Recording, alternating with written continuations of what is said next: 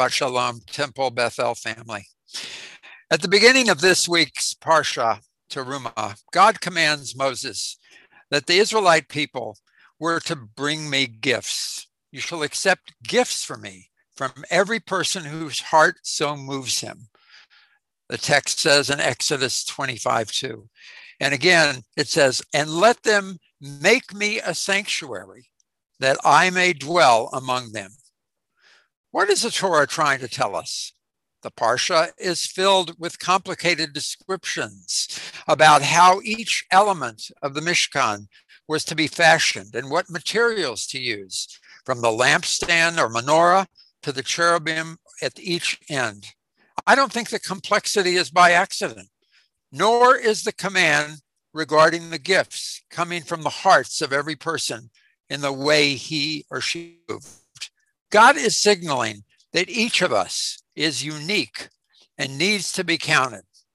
We all have something special, some special talent or gift to bring to the process. None of us can be replaced. We are each but B'Tselem Elohim, created in the image of God.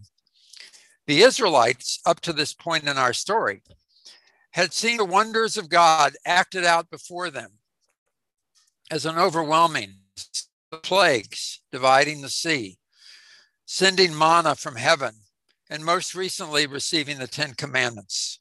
But how could a closer, more intimate relationship with the Creator be crafted? Thus came God's concept of a sanctuary so he could dwell among them, and the idea of gifts so that closeness could somehow be felt by each individual in their own special way. But how can each of us feel the presence of God in our everyday lives. To means contribution. The best way of encountering God is to give. Rabbi Jonathan Sacks explains it this way, and I quote The very act of giving flows from the understanding that what we give is part of what we were given. It is a way of giving thanks, an gratitude. That is the difference in the human mind between the presence of God and the absence of God. The Torah tells us something simple and practical give, and you will come to see life as a gift. You don't need to prove that God exists. All you need to be thankful for is that you exist, and the rest will follow.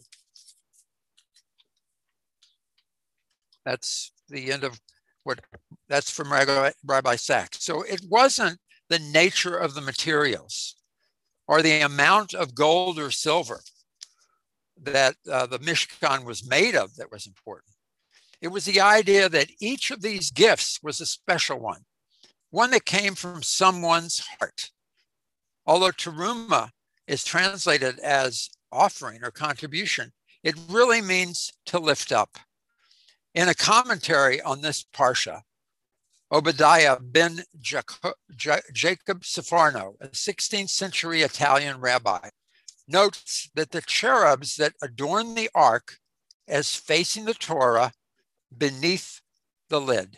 As a result of this, of such posturing to the Torah, it was as though they were looking to it for inspiration. The cherubs are then described as spreading their wings in an upward direction, as if reflecting that they had received spiritual inf- information enabling them to fly. The description of the cherubs' posture reflects what Solomon described in Proverbs quote, for an intelligent man, the path of life is upward, close quote. The meaning of this for today is pretty clear.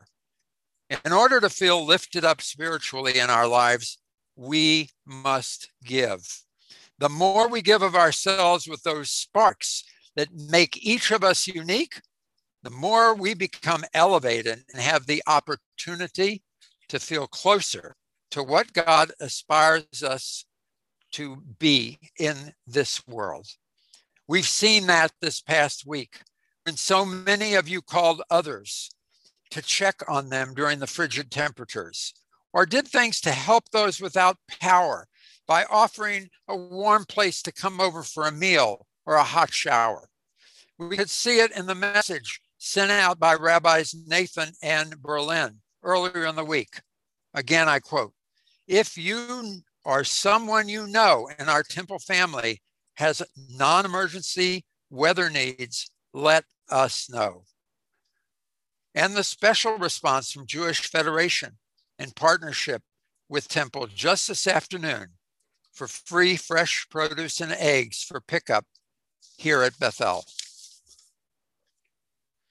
May we all appreciate more the lessons from our sages and the Torah, that we each have a special role to act with kindness and compassion in this world. And in doing so, we can amplify the goodness around us in the image of our Creator. Shabbat Shalom.